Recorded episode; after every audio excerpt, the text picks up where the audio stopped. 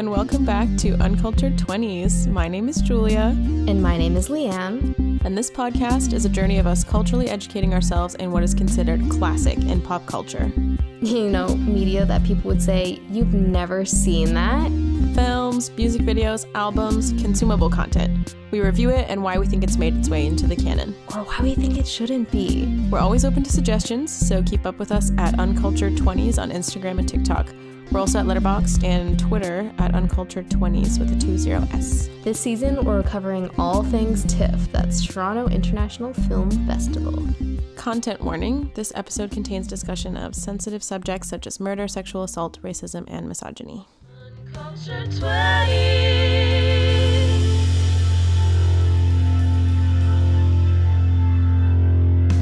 Welcome to our first episode of season two. We're back already. We're here. We're ready. We know you missed us. Yes. this is going to be an accelerated season because I just have so much to say. Okay, I have the fantastic opportunity to attend the Toronto International Film Festival with the Media Inclusion Initiative and I got to see so many cool films, and I'm just gonna bring them all back to you. Some of these are not even in major theaters yet, so this is really exciting, and I'm so happy that I got this opportunity. We were able to speak to some incredible guests, and we are so excited to find some new classics. Today, we're going to be talking about two films that center women, believing women, um, supporting women, and telling in depth stories by women. So let's start with Woman of the Hour. This is Anna Kendrick's directorial debut. It's based on the real life story of Rodney Alcala's 1970s murder spree. He posed as a photographer and targeted vulnerable women, and it's estimated that he could have killed up to 130 people. Amidst all this, he then appeared on The Dating Game and actually won the show. If you haven't heard of The Dating Game, it was a popular reality show where a woman would choose a date from three mysterious suitors behind a wall. So they would sort of ask questions, and then at the end, she would choose one, and they'd come behind the wall and reveal who they were. All right. You know, there are three bachelors over there. There'll be one, two, and three. Ask them anything you like to find out more about them, except their name, age, occupation, or income, okay? And we're going to start by having them say hello to you and see how they sound. Number one, would you say hello to Cheryl, please? We're going to have a great time together, Cheryl. Before becoming famous, there were celebrities like Farrah Fawcett, Tom Selleck, and Steve Martin who all appeared on the show. Okay, maybe that's a good place to start. So, Kendrick plays Cheryl, the main character. She's this actress who's struggling to get roles, but she's like really into acting. And her agent books her on the dating game, which is something that Cheryl's not comfortable with. She's like, this isn't acting, this is like for floozies. But her agent convinces her to go on for exposure. Kendrick's storyline with the dating game is like a through line, and then Rodney's various encounters with women and how he harms them are sort of dispersed throughout the film. You see how he charms them and pretends he's a nice guy. He's unassuming and witty and even though he is a registered sex offender oh, and recently released from prison, he's able to get so close with all of these women and in his eyes like you can see when his switch flips from being like a nice, approachable guy to like someone who's going to harm you. And the actor does a really scarily accurate and subtle job, and I'll probably be terrified of him forever, to be honest. The film description says, quote, Instead of dwelling on the gruesome details that often preoccupy true crime tales, Kendrick uses the case to make an incisive statement on the way women are forced to navigate their encounters with men. Do you think that they achieved that in this film? Sort of. Like, I do think they still dwelled on the details. It felt like each scene with his victims was its own horror movie. There was no point of the movie where you were comfortable. Your neck was tingling the whole time because you just knew something awful was going to happen. There was the music, that horror movie music that just amps it up to that next level and you're given each victim's background story. So you become attached to them, and it does humanize them beyond being a victim, which I think was Kendrick's primary goal. There's a pregnant lady, a flight attendant, a teenage hitchhiker who sort of becomes the hero of the story later. And I think women can definitely see themselves in each of these interactions. Mm-hmm. And, you know, having to navigate around those interactions, like, this is not strange to women. Mm-hmm. This is like very normal. Yep. So they really achieved that in this aspect. There's also this like third storyline going on, which I honestly thought was the most important, even though I think it actually was fictionalized, like was not true. Um, I think it was a really good addition. So there's a live audience member who attends the dating game taping with her boyfriend, and it's the same one that Cheryl, Anna Kendrick's character, is playing in. So they're at the same show taping. And as the show goes on, she recognizes Rodney. She realizes that she saw him on the last night her friend was alive when he, her friend was murdered. He was the last person she was seen with. And so obviously she suspects that he has something to do with it, but she hasn't been able to find him until now. So she has a panic attack and she leaves the show. She's sitting in the car and she's trying to process what she's seeing and her feelings. And her boyfriend comes to comfort her, but then he doesn't believe her when she confides in him, okay? She's he's like, "Are you sure that was him?" And she's like, "Yes, I'm like 95% sure." he's like, oh, well, it's not 100%. Oh my god. It's just like like what a freaking trope of like not even just film but of real life where it's like this is supposed to be the person too that like you trust and then it's like, "Well, are you sure?" Like I still don't believe you. Like of course. Um believe women maybe? Like I don't know. Just a thought. Just a thought. it's not even surprising, which is so frustrating, obviously. He's like, oh, well, the show must have vetted its contestants. Like, they must have done a background check, you know? A guy this awful must be in jail already. I'm like, yeah, sure, because everybody always ends up in jail. That's a horrible person. yeah, because police are notoriously good at doing that. Yes. Not. Okay. Yeah. oh my gosh. this girl tries to go to the show's producer. She's knocking on all these doors and getting no answers. She goes to the security guard. Right. And she's like, We have to warn Cheryl. Like, she cannot choose Bachelor number three. This is a dangerous man. And so, to placate her, the security guard tells her to wait for Jim Bob, whatever his name is, the head of the show, in this room. So she goes to this room. She's sitting for a long time waiting. And then a janitor comes in and she's like, and he's like, Why are you here? She's like, Oh, I'm waiting for Jim Bob. He's the head of the show. And the janitor goes, Well, I'm Jim Bob. They're uh, pulling your leg. Yeah. Yeah. So she's been waiting for hours for no one. Yep. And all she's just trying to do is protect somebody else. Eventually, her boyfriend comes and apologizes, blah, blah, blah. And he goes with her to the police. Um, but even with a man by her side, they do nothing. Okay? And so I think her storyline just really demonstrates how difficult it is for survivors to be listened to and for women to be listened to. Nobody believes them, okay? But they believe in the system. So to me, this storyline was really the most important and the most impactful. The actor, Nicolette Robinson, and her portrayal of PTSD were really, really spot on. You could feel her frustration through the screen. Like, I wanted to be with her knocking on those glass screens and just being like, do something. Like, this guy is a menace. Like, put him in jail.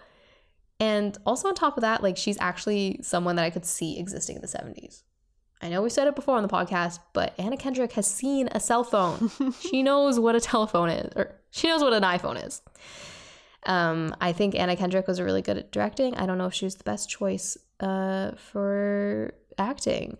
Like, I think she just is too much of a familiar face in, in my memory. Nobody else in the film was really like a notable actor. So in my mind, I'm like, oh, that's Anna Kendrick. It's not Cheryl. I think she was just too. Um, I the character, her character Cheryl, didn't really make sense to me because Cheryl is supposedly like this really ambitious actor who really wants to do acting, and then because of this one interaction with this man, she has decided to move home. And so at the end credits, they go, Cheryl moved to the country and had two kids and never acted again, whatever. Right. Okay. It's like, okay. Yeah. I don't that that doesn't line up with me, the char- for the character. So mm-hmm. I think if they got somebody else to play Anna Kendrick, maybe her personality wouldn't have mm-hmm. gotten through to the character so much and it would have made more sense. But that's just my own personal opinion. I have a thing with period I think pieces. It's if you can't an interesting choice when directors also act in their films. I'm like, just focus on directing. Like it's okay. Let somebody else act this time. it's all good. Um, so how did the dating game itself play into the film? Cheryl doesn't really want to be on the show, especially because she has to read all these like cheesy questions, and she's like gritting her teeth as she goes. Bachelor number one, I am serving you for dinner. Oh. What are you called, and what do you look like? I'm called the banana, and I look really good. Way, the makeup artist is like, just have fun, okay? So she does. She pokes fun at each of them and moves at a really rapid pace. Uh, there's three bachelors. There's this ditzy guy. And so she asks him physics questions and questions about Albert Einstein. and the second guy is like typical jerk, womanizer, and asks, What does he expect from a date? And he goes, Well, if I buy her dinner, I'm expecting dessert. Oh my goodness. So then she asks Rodney's character, What are women for? And Rodney says, Well, that's for her to decide. He knows what she's looking for. He charms her. He's able to mold himself to her perfect bachelor. Like, really, if you're just watching the show, I think that would have fooled a lot of women. Mm-hmm. The game really paralleled how the last victim in the film escaped. And I realized that, like, as the film was ending, you sort of see the the threads all pulled together. She doesn't run away screaming. She has to pretend that she's in love with him. She calls him baby. She asks him not to tell anybody what they did because it was consensual, but she doesn't want people to know that she, you know, gets around. She really has to play this game with him. She has to play the dating game. And then when he starts to drive them back, she escapes at a gas station. And I think the cafe was called something like Last Chance Cafe, very thematic. In real life, uh, what happened was the police, you know, the police came, whatever. God. He got out on bail and killed more women. Yeah. And the dating game actually fueled his like sense of rejection, meaning he caused more deaths. Mm-hmm. So there's that. Not blaming the dating game because it is nobody's fault but himself. Okay? This is man's responsibility. So, Julia, based on my recounting of the film, I hope that was a accurate recounting. Do you think you would go see Woman of the Hour? Like is this something that the film canon has been needing? It sounds interesting to me. I I am definitely the person who needs to be in a very specific mindset to watch um movies or anything related to like true crime esque things because I get freaked out. but I think it um I mean I think it's interesting. It obviously speaks to something that even if it's not on the same level of serial killer, but like, you know, this the level that women are always struggling to be heard and like you know, I listen to my my true crime podcast every once in a while when I'm feeling up for it and it's kind of the same it's kind of always the same thing where it's like there were so many warning signs and people there were so many people who would notice things about this man or whatever or say things and it's always the same thing where it's always too late by the time they get him you know like it's like okay so he killed like 130 people like if only maybe you had been paying a little more attention or just like doing your job a little better but i think hearing about it now i would probably go i'd probably watch it i'd have to be mentally prepared to watch it though and maybe with somebody else so but yeah it just it definitely sounds interesting for sure Well, I like bananas, so I'll take one. Number one. That's your number one. All right. He's a skydiver, so he's got a lot of nerve. He's into motorcycling. He's also a fine photographer. Say hello to Rodney Alcala. Rodney. Now, on to Sisterhood by Nora El-Hourch. This is a French film that has an alternative title, HLM Pussy. Yeah, I actually Googled that like right as the film ended. It is French slang for habitation à loyer modéré. Was that right? Yes, beautiful. It's a form of low income housing in France. The film centers on three teenage girls who are inseparable friends. Amina, the protagonist, is strong headed, which is a trait from her lawyer mother, who represents domestic violence victims. She is more affluent and white passing than her friends, but she has mixed Arabic and French heritage, and she's the only one who doesn't live in the HLM. Amina's actress, Leah Aubert, was named one of TIFF's rising stars this year. Yeah, she was really great. Um, her crying scenes were next level. Very vulnerable, ugly snot crying. I applaud it intensely. As we all as we all do. As we all do. The other two girls are Djeneba, uh, an ambitious social media sneaker influencer. She does like uh, live streams from her room. And Zineb, a shy, family oriented girl who's beautiful. So she's always shown to have men hitting on her, and her girls kind of protect her and shield her from that. But her brother's best friend, named Zach, is interested in her and slowly keeps forcing himself upon her and um, making her uncomfortable. When Amina and Djeneba find out, they sort of set Zach up. They hide in a closet and film him coming up to Zineb and saying all nasty things and kissing her without her consent and saying all these awful things to her. And so Amina posts the video under an anonymous Instagram account after she gets really pissed off by him. So she she covers the faces and doesn't say who it is, but obviously Zach knows that it's him. And the video starts gaining traction around their town. And Amina is so blinded by her need for justice and accountability that she doesn't really realize like how dangerous what she's just done is, and especially the danger that she's put Zineb in. Because Zineb is the one who has to live close by him, like brother her brother's best friend. Like he's practically a part of her family. Now they've pissed him off where he's gonna like do something really awful. So this incident really brings to light their differences in race, social class, cultural privilege. That's a lot of topics to bring up in an hour and a half. It is. Yeah. And I, going into it, I was not sure how deeply they were going to be able to touch on all these things. I mean, it's a lot of buzzwords, but I think it, they did it well. And I think it was because it was all intertwined with each other. You know, these things are intersectional, right? Like all these characters' identities included all of these different things and it showed up in their relationship. So it didn't really feel like there was just a bunch of different things together. Like all these differences influenced how they reacted to the video. Their family dynamics, uh, where they are in sc- where they're going to school, their job prospects for next year like this is all like really shown in depth and um, it didn't feel forced like it's just part of who they are and part of their friendship these three girls and uh, the director really masterfully showed who they are and how they behaved without like outright spelling it for us you are shown how tight-knit zineb's family is and how zach is an honorary member of it so you see that what her predicament is. You see why she's hesitant to say anything because she, she doesn't want to upset her family. She doesn't want to shift the dynamic. And um, the director, Nora, was actually at the screening, as well as Djeneba and Zineb's actors, which was really cool.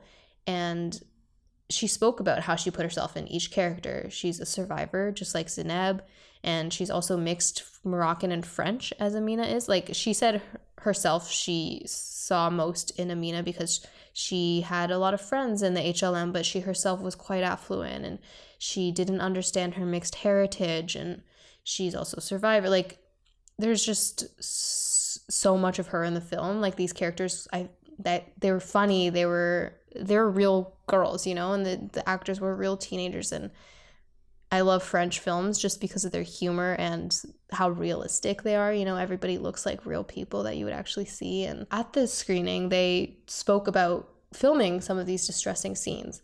So they used constant check ins and they had to restate their boundaries every time, you know, is it okay if he puts his hand here? Can he put his hand there? And they actually took out some of the scenes that the actors became uncomfortable with. You know, when they signed on, they said, Yes, I can do this. But then later, when they started filming it, they said, Actually, no, I don't want to do it. So they reworked it. And I actually think this worked out for the better. So this is scenes with intense um, assault happening. And instead of just showing it blatantly, they really they showed like a black screen and they use like really like ASMR esque like breathing noises that make you really uncomfortable and there's this poem that she reads and her eyes sort of turn to stars and it put the audience in that faraway place that Zineb had to go to sort of not exist during this abuse. It was like a visual representation of dissociation and it felt really real and very uncomfortable. Um, I absolutely love Sisterhood, uh, even though I don't think I would watch it again anytime soon. I think it really demonstrates the reality for so many survivors of sexual harassment. You know, it's somebody that you know it's somebody that's deeply embedded in your community. It's not as simple as posting a video. Yeah, it sounds like something I would definitely be interested in watching as well. I uh I like that you mentioned um like the the French film aspect because I also love like the the French film aspect and it's true what you say about it being so real. Um and you know, obviously sometimes with films when they're discussing issues like this, it can feel very like just like inserted in where you are just sort of like confronted with it and it's like, oh, here's a topic and it's horrible and here's what you need to know and the end. And so it is great when you see films where it's just sort of like it's integrated in the story in a way that makes sense in a way that shows you like these these are real people and like you know it's just it's just these friends who are living their normal lives but here's all the different levels of like you know why things are the way they are and like why amina has more privilege and how that affects her what her actions are and so it definitely sounds like something that i'd be interested in watching but yeah maybe a one time maybe a one time watch for me as well yeah that's the thing about these films is they just hit so close to home that it's hard to watch it more than once because it's not an escape. Like it's a yeah. reality. It's not like a fun little thing you put on because you want to be entertained for a bit. It's like, do you want to think about something? Here you go. it's really great that they're both by female directors with female led casts. Um, I thought that was really awesome. Yeah, films about women are finally being told by women. Yeah, yeah. we actually see women for how they are instead of how men view women and put them in the movie. yeah, exactly. And I also feel like they both tapped into that like instinct that women have to protect one another and to protect themselves. It's this invisible thing, but I I think other women know what I'm talking about, at least I hope. You know, I feel like I'm always looking out for other women there's silent conversations we have with one another, you know, on the subway, in the classroom. Like you make that eye contact and you know exactly what the other person's feeling. It's that like grip inside of you and it's really important.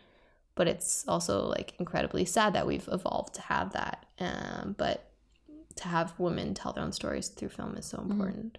Yeah, it's so true. But like, I I'm just curious what it would feel like to be like a man watching a movie like this. Like you, you would you just not get it at all. like, I mean, many men would not probably, which is why there are movies about this kind of stuff because of those men. Um, but like, yeah, it's, you know, as a woman, you're just watching it and you're like, oh yeah, like I, like I know people who have been through this and I know that like feeling and I know the, the fear and the need to like take care of each other. And so it's always, you can always tell when it's, um, not being told like really by a woman these stories? Because you're like you don't really know that like internal like like you said like that eye contact that you make like that kind of thing. So i mean it is it is important to be seeing films like this being told by the people who have experienced it and know people who have experienced it. Absolutely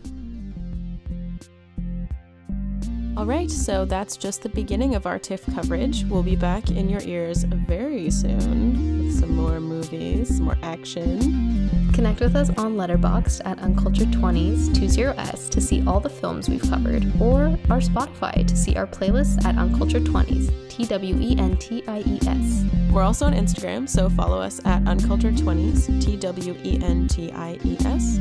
If you went to TIFF, let us know what you thought of the festival, what films did you love, what films did you hate. We're Uncultured 20s, and we'll see you on the airwaves. Uncultured 20s.